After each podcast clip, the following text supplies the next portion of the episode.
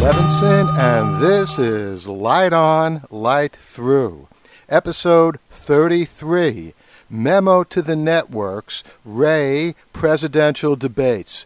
Next time, tell us who's raising their hands. Well, the debates that I'm talking about are, of course, the presidential debates. We've seen two of them, both on MSNBC. Two weeks ago, we had the Democratic debate, and uh, just a few days ago, we had the Republican debate. Now, this podcast is not going to be about the politics of the debate, what was said in the debates, although I may mention a few points. But instead, I want to focus on something that I find really appalling. There's no other word for it. It happened during the Democratic debate, and it happened during the Republican debate. And in each of those debates, there were at least one question in which the candidates were asked to raise their hands if they agreed with something or if they supported something. In the Democratic debate, there was a question about who had guns in their homes. And everyone except three of the candidates raised their hands. Now, it came out later that the three candidates who didn't raise their hands in the Democratic debate in answer to this question, that is, the three candidates who do not have guns in their home, were John Edwards, Barack Obama, and Hillary Clinton. But when I was watching the debate on television on MSNBC, it wasn't clear at all who was raising their hand and who wasn't.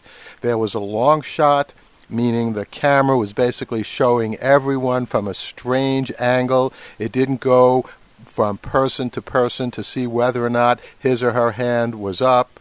And even worse than that, no one at MSNBC, for example, Brian Williams, who was moderating that debate, told us whose hands were up. And I noted that in one of the blog posts that I wrote shortly after the debate, but they never listened to me. I'm sure other people noted it as well. But a few days ago, this past Thursday, we had the first Republican debate also on MSNBC. And a question was asked about who doesn't believe in evolution. And amazingly, I mean, the mind boggles, three of the candidates raised their hands that is signifying that they do not believe in Darwin's theory of evolution, which is what the theory of evolution usually is that's discussed. In other words, these three do not believe in natural selection. And again, although it was clear from watching on television that three people were raising their hands, it was by no means clear who they were because the camera didn't stay on them long enough. And Chris Matthews, the same as Brian Williams, did not trouble to tell us whose hand was up. And again, it shortly came out, a little after the debate, that the three people whose hands were raised, saying they do not believe in evolution, are Senator Brownback, Governor Huckabee, and Representative Tancredo. Now, as I just said, I cannot fathom how anyone in this day and age could not believe in evolution. And, and frankly, I think all three of those men should resign. They're not fit to hold public office if they are denying the ton of scientific evidence in support of evolution. And incidentally, belief in evolution, agreement that the theory of evolution is scientifically correct, is in no way in contradiction with belief in a deity because the theory of evolution does not talk about the ultimate origin of life. Darwin's theory of evolution does not talk about how life emerged from non life. It doesn't talk, of course, at all about how material emerged from nothingness in the universe. And it's perfectly compatible with belief in a deity to think that once life arose, created in some sense initially by a deity, since then it has evolved. Or put otherwise, that the deity set life up to evolve in a Darwinian way. Well, bottom line on that is you can be an atheist, you can be agnostic, you can be a devout believer in any faith in which you believe in a deity and still believe in evolution. So, why then did these three men hold their hands up? Well, they, I'm sure, could explain for themselves, but uh, probably what's happening with them is they find evolution, the theory of evolution, to be incompatible with their literal reading of the scripture, which says the world was created in six days. That, of course, goes contrary to a ton of scientific evidence. But in any case, getting back to the networks, what is wrong with MSNBC what's wrong with Chris Matthews and Brian Williams that they can ask a question like that or have someone else ask that question. And people, the candidates raise their hands, and that's not reported to the American people. And let me just go over that again from the point of view of television production. There were at least three ways in which that information could have been made apparent to the viewers. That is, who was raising their hands and who was not in both the Democratic debate and the Republican debate. One has to do with the camera person.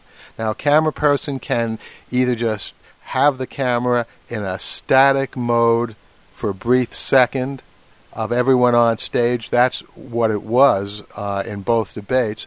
Or the camera person could, as I said before, very slowly pan from one candidate to another so you can see whose hand is up. The camera person didn't do that. But it's actually not really the camera person's fault because by and large the camera people do what the director tells them to do. So, point B is why didn't the director say, hey, I want you to go slowly from candidate to candidate so that the American people can see whose hands are being raised? So the director is at fault as well. But I think most of all, Brian Williams and Chris Matthews, and I otherwise like them uh, as newscasters and commentators, but they must have been out to lunch at that moment. Because how on earth could they ask a question which required the candidates to raise their hands and then not tell the American people whose hand was raised and whose hand was not? Well, so I'm sure we're going to be seeing many more debates in the future. The next debates will be on CNN in June. So one hopes that they'll learn from this lesson. Debates are extremely important in our political decisions. You know, one of my favorite examples is what happened in the 1960 presidential debate between John F. Kennedy and Richard M. Nixon. People who heard the debate on radio thought Nixon did better, but people who saw the debate on television thought JFK did better. JFK was better looking, he was more comfortable in front of the camera. So the impressions that candidates give to the American people in these debates can be crucial.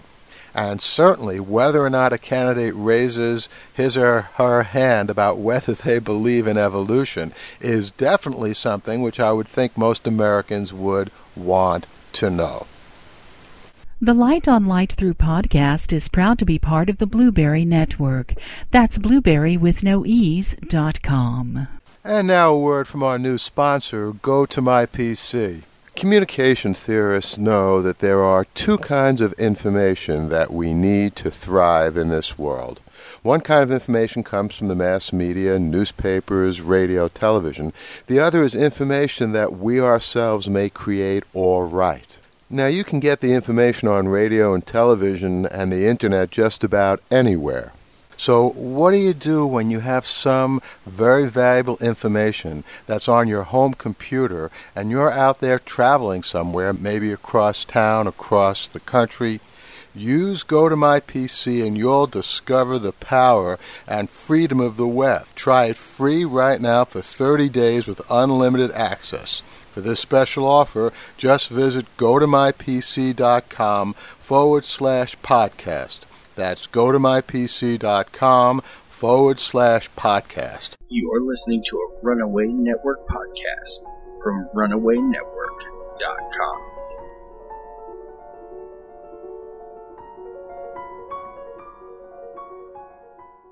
Yes, indeed. And the Light On Light Through.com podcast is now proud to be part of two networks the Blubrry Network, which is sweet and the Runaway Network, which is very edgy. And in fact, you'll find a lot of sweet and edgy stuff in the Light On Light LightOnLightThrough.com podcast. Flash.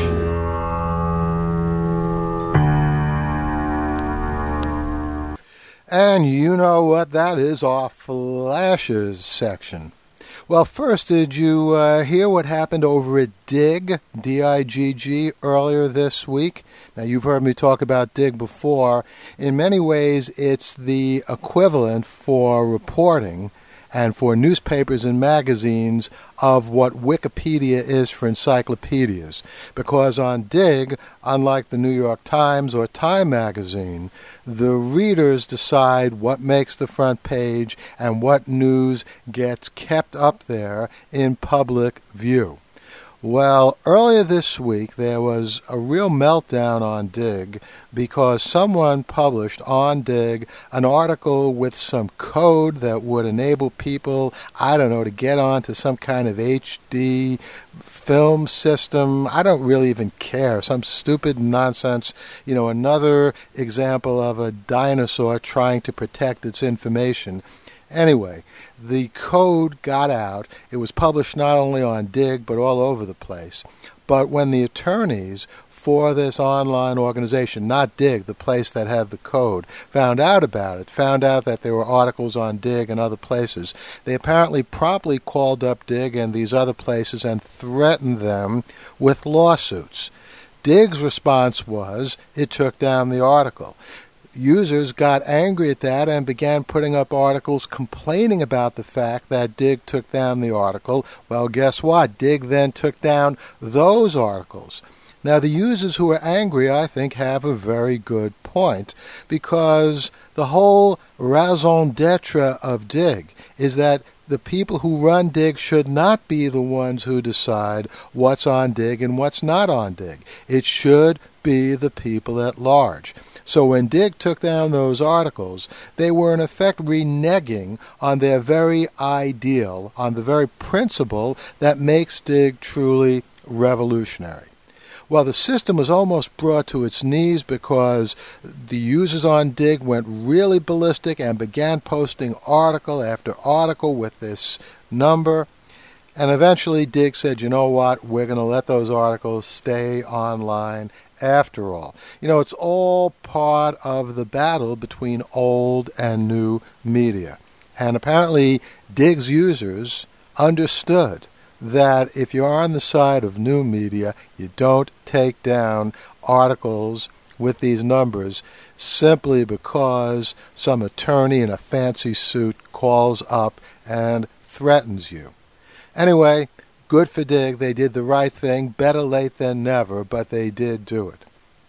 By the way, I should mention that Digg is not the only system that has readers deciding what gets prominently displayed and what does not. And there are several other systems out there as well. There's Reddit, R-E-D-D-I-T dot com. There's Netscape dot com. But you know, two of my favorites are StumbleUpon. That's one word spelled just the way it sounds. StumbleUpon.com and Fark fark.com. F A R K dot C O M. Hey, and last week we were talking about some of the great shows that are on in this conclusion of the current television season. And I just want to give a shout out to one of the best shows I've ever seen on television in the time travel genre. And that was this past Monday's episode of Heroes, Five Years gone. Now, you've heard me talk about time travel on lightonlightthrough.com before. I love time travel. That's why I wrote the plot to save Socrates. But time travel is probably the most difficult genre, the most difficult kind of story to get right because there are so many paradoxes that can happen when you time travel that if you just trample over those paradoxes and ignore them, it really ruins a lot of the fun of the story. Well, Heroes did a superb job in Five Years Gone. I think that show is right up there with yesterday's Enterprise, which was one of the best shows of Star Trek The Next Generation, and also Harlan Ellison's masterpiece, City on the Edge of Forever, which was in Star Trek The Original Series. So if you haven't seen Heroes, I highly recommend it. The DVD will probably be out this summer, and many of the shows are still online on MSNBC.com. But unlike Star Trek, the whole Hero series really is animated by time travel. And this show, Five Years Gone, did a great job of presenting some of those time travel threads on Heroes. Promo.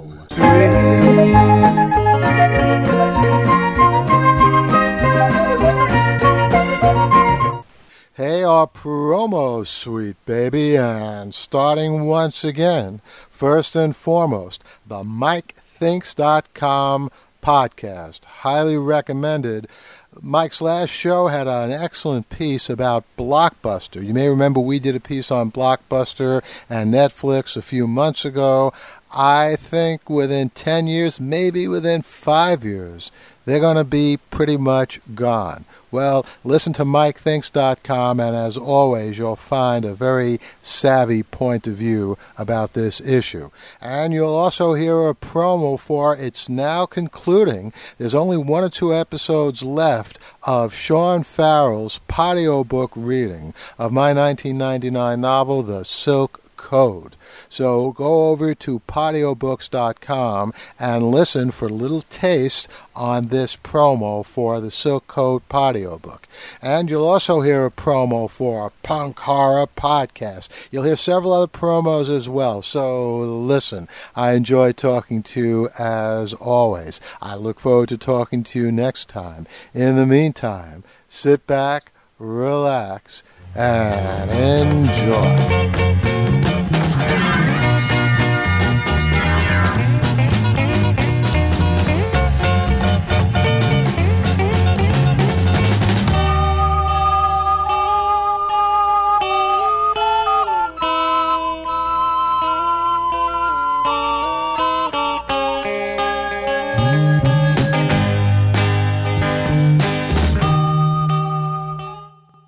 Check out the Mike Thinks podcast, www.mikethinks.com. News and current events with an opinion. The Mike Thinks podcast. It's the news you missed. www.mikethinks.com.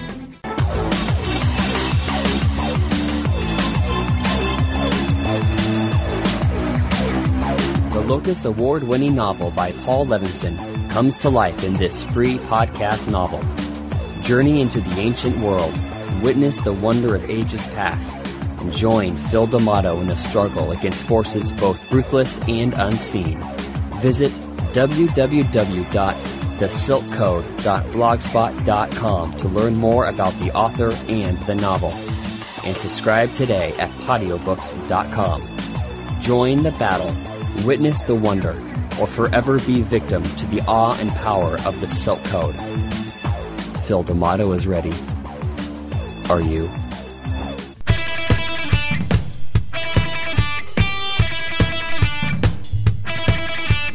Punk Horror Podcast, coming to you every other week from Punk Horror Press, featuring The Punk and the Pastor, a movie review show featuring Gabriel Yanis and Stacy Campbell, and Author Red Fiction, featuring the best in horror and punk fiction.